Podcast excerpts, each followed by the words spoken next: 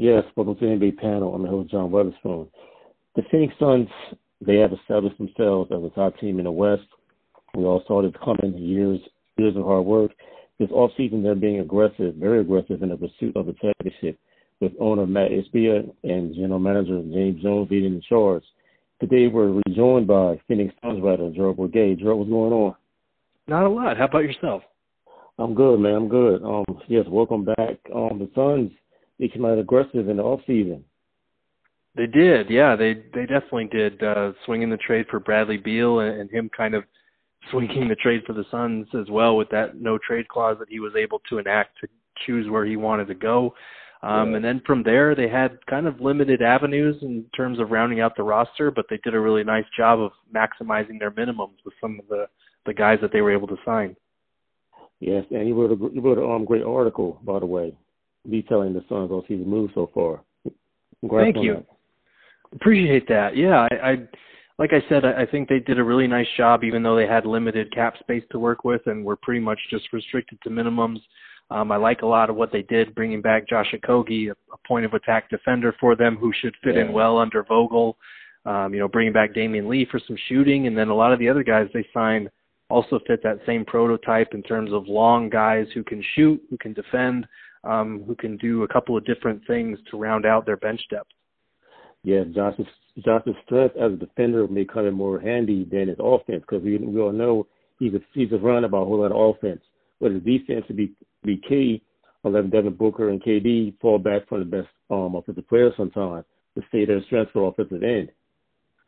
Yeah, no, that's huge. They need that kind of point-of-attack defender who can take the best guard in an opposing lineup, and so that way Devin Booker or Bradley Beal doesn't have to worry about doing that.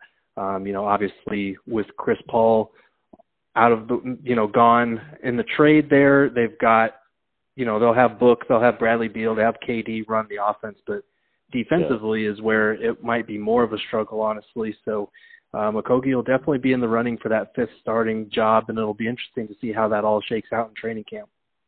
Last season's run, they had a good run regardless, but injuries derailed the Suns a lot. Going back from KD being injured when he got acquired to, of course, Chris Paul, which led the Suns to be heavily dependent on KD and Devin Booker. Overall, how do you think the season was last year for the Suns? Yeah, I think if Kevin Durant doesn't turn his ankle in warm-ups ahead of his first home game for the Suns, maybe their season ends a little bit differently. You look at that second-round series with the Nuggets, the Suns were the only team that took two games off of them, and for those last two losses, they didn't have Chris Paul. They were missing DeAndre Ayton for the last game, and Devin Booker kind of turned his ankle there in Game 5 a little bit, and since then on, he wasn't quite the same player that he was through the first four games and throughout the entire playoffs, which was one of the best players in the entire postseason. But I do think, heading into the playoffs when you only have, I think it was 9 or 10 games with Kevin Durant healthy and in the lineup, it's hard to build that continuity and that chemistry and work out how your rotations are going to look. So I think they were at a disadvantage there, obviously. You got to be able to stay healthy for the biggest time of year. The Nuggets have been, mostly had their core together intact for the last couple of seasons now.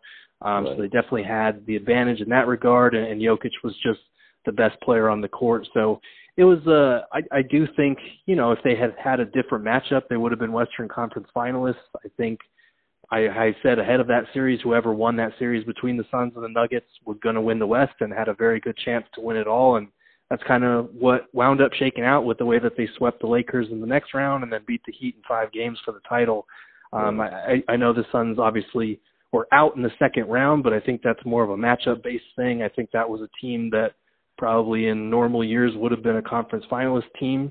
And it's going to be interesting to see how these new additions help them, because they were not that far away from contention if they had more time together. I think with a full off season, a full season together, and an improved rotation in terms of their bench depth, they're going to be a serious threat to win it all next year. Yes, they will. Yes, actually Chris Paul enters Brad Billy. Both players have had increased injuries, but Bradley Beal has relatively been more healthy than Chris Paul, and Bradley Beal will be more motivated in this winning culture Phoenix has already established. And the realistic reality of him making a deep playoff run, that's going to definitely motivate him and have him playing off the other players on the team. because his last playoffs have been, or his previous playoffs with the Wizards have been filled with missed playoffs and second round exits. So I'm like the Sixers, right? Yeah, I mean, yeah, he's definitely motivated to play on a contender, play on this team. This is kind of one of the first times in his career, at least since college, that he's been, you know, the third fiddle on a team that has two high-caliber scorers like Devin Booker and Kevin Durant next to him. You know, he said he's excited to push himself and to push them because he hasn't felt that same type of push from a player of that caliber since Russell Westbrook was on the Wizards, and just he was able to watch his work ethic and see how much he put into the game, and it motivated him. And he was saying, you know, he expects Book and KD to do the same, and he's going to return the favor right back. So he's very excited. Obviously, leaving DC was a tough decision for him, where he spent his whole career, and it was bittersweet for him, but he's really excited about this new chapter and being able to play meaningful basketball on a nightly basis now. Right, and it will not be an issue with these players. We know what Kevin Durant does. He just adjusts his scores. So that would not be an issue with him.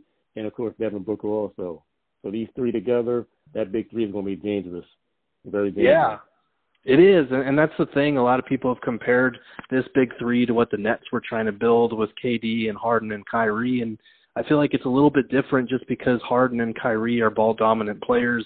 You look at Booker, KD, and Beal, they're guys that can function both on and off the ball. You know, when you look at them as catch-and-shoot guys, they're all 40% or better. They're all really good from the corners.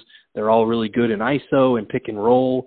So if you have one guy with the ball, one guy one pass away, and another guy on the weak side, who are you going to guard? Who are you going to double-team? Because Beal himself is a guy that, you know, last year on the Wizards, he would be the guy that defenses double-team. Now he's going to be the guy open on the weak side or cutting. And you're going to have to make a decision if you double KD or if you double Book, which one of them are you going to leave open and have to rotate to? It's a tough call for defenders to make, especially if, you know, those other two spots are occupied by a great rim runner like DeAndre Ayton and another shooter on the corner. Yeah, and it was Eric Gordon that they desperately needed, three-point shooting. He definitely spread the floor. He spread the floor for those three players. It's going to be like hell. Yeah, it's going to be scary. I think Eric Gordon was a really fantastic pickup for them, low-key, a guy that can come off the bench. Obviously, he's a little bit older now, approaching his 35th birthday, but, you know, he shot 42% from three with the Clippers last year, and his average distance from the basket was the fourth highest in the league, so he's a guy that will launch from 30 feet away, and you have to account from him a couple of feet off the three-point line. That's just going to open up more driving lanes, more spacing for everybody else. And I think his job's going to be a lot easier than it was even last season when he joined the Clippers. You know, he's another guy that can function on or off the ball, committed defender, big wingspan, 6'9" wingspan, despite only being 6'3". So again, the Suns did a really nice job of adding shooting, length, and defense to a lot of these veteran minimum signings that they found. Yeah, Mat Ishbia's effect is often running quickly. He's full of energy. Obviously, wants to win. What's your take on his acquisition so far and the moves he's made? Yeah, I think him and James Jones have done a fantastic job of being aggressive. They came into free agency with a concrete plan in terms of who they wanted to target, and they went out and got those guys right away. You know, it was in the first hour or so of free agency that they had like 4 or 5 signings announced, and then a couple of days later they got Eric Gordon after the Clippers cut him loose. So they really had a plan of attack. They went after it. They got the guys they wanted. And, you know, normally in free agency, guys like that sign for the veteran minimum are the ones that kind of trickle in a couple of days or even weeks later after the big names have finally, you know, settled in. But the Suns just went out there. They got their guys, and they got a couple of them at a discounted rate for probably more than what they were worth on the open market. Ishbia and James Jones did a nice job of offering them 2-year deals at the vet minimum, which comes at personal cost to Ishbia as opposed to a normal vet minimum that's paid for by the league. So they had a nice plan of attack to incentivize these guys that, look, if you're going to sign with us for the vet minimum, at least you're going to get an extra year and probably a player option on top of that. So that was pretty smart navigating on their part. Yes, and Phoenix is setting the perfect tone or early tone for future free agents to come to Phoenix. I mean, besides the great weather, which you know of, They have an owner and management that's willing to spend money and surround you with the right players to win. Because you'll know some owners don't spend money, you're not going to win on the floor. Yeah, absolutely. Yeah, no, absolutely. Phoenix is definitely a destination NBA city now. It's been that way the last couple of seasons. Obviously, Chris Paul was kind of the first one to recognize that when he wanted to be traded here to play with Devin Booker. And then Kevin Durant followed suit a couple of years later. Now you've got Bradley Beal wanting to come in here. You've got guys that are signing for the vet minimum to compete for a championship. You've got a new owner who's going to be willing to spend and is going to be aggressive in putting the best team on the floor. So this is definitely a destination now. Yes, and with the news to be that's aprons having the owner like Ishbia is going to be very important, because if you don't spend, you're not going to win in this new league coming up. We all know we need at least sometimes 2 or 3 superstars on a team to win now. Yeah, absolutely. It's a rarity moving forward in terms of the new CBA rules that if you're above a certain threshold, above the luxury tax line, you're going to be penalized with some of your team building options. And the Suns did a really nice job of knowing that we're going to be going past that second luxury tax apron, and some of these things are going to be a problem for us to deal with, but we're going to make the most of it for this season, and then we'll cross the next bridge when we come to it. But why tiptoe past that line when you can just bang the door down? And I think that's what they did this summer.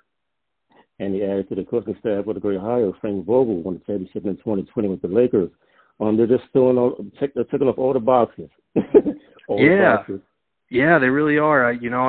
Time will tell if it was the right move to move on from Monty Williams, but Frank Vogel's a really well-respected guy. He's a defensive-minded coach, and the hope is that he'll be able to kind of restore DeAndre Ayton on the defensive end of the floor, because as much as he regressed in a couple of key areas on the offensive end, it was his regression as a rim protector that really kind of hurt them for most of the season and in the playoffs. And I think if Vogel can call from his experience with guys like Roy Hibbert and Anthony Davis and all these elite rim protectors, if he can turn DA into that defensive anchor, I think the Suns will be in a really, really good spot.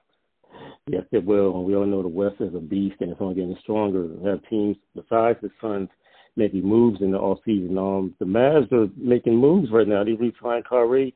A lot of people thought he might leave, but I think this is the best fit for him, especially salary-wise. A lot of teams couldn't afford what he wanted to get. Yeah, no, the Mavs are quietly having a good summer. I think Kyrie's contract is a pretty big one, but it was definitely better than letting him go sign somewhere else. They did a nice job today with that sign and trade for Grant Williams. I think they're throwing an offer sheet at Matisse Thybulle. They got Seth Curry back, so they got some additional shooting. They've done a pretty nice job of finding some complementary role players to put around Luka and Kyrie. They still have the Denver Nuggets on top right now. They lost Bruce Brown, but have another Brown ready to step up. They just reload with what they have. Yeah, no, I think the Nuggets, they obviously lost some key pieces with Bruce Brown, with Jeff Green, and, bringing back Andre Drummond or DeAndre Jordan doesn't do a ton for me, but I think they're still – their starting five is still one of the best, if not the best, in basketball. And, they've got some young players like Christian Brown, like Peyton Watson, who are waiting to step up, and we'll see if they'll be able to, but come playoff time, the rotations do get trimmed down anyway, so they're still definitely going to be a threat in the West. Yeah, one team's going to suffer is the Grizzlies because of Ja's suspension. That 20 games is huge in the West. We all know how the playoff seedings go when the playoffs start, so they're going to be in a hole regardless of how many games they win without him. So yeah, it's going to be interesting for them because you're missing Ja Morant, and they've played really well without him in the past few seasons whenever he's had to sit. But it seems like he's got a lot going on, and obviously they're better with him on the floor, and they just traded away Tyus Jones. So it's going to be interesting to see what kind of season they have this upcoming summer. Definitely. Gerald, thanks for your time so much. Always a pleasure speaking with you. Thank you so much. Yeah, absolutely. Thanks for having me on. Yes, sir. Enjoy the rest of your day. Thanks, you too. Yes, that was Phoenix Suns writer Gerald Bourguet once again joining me. Catch you next time.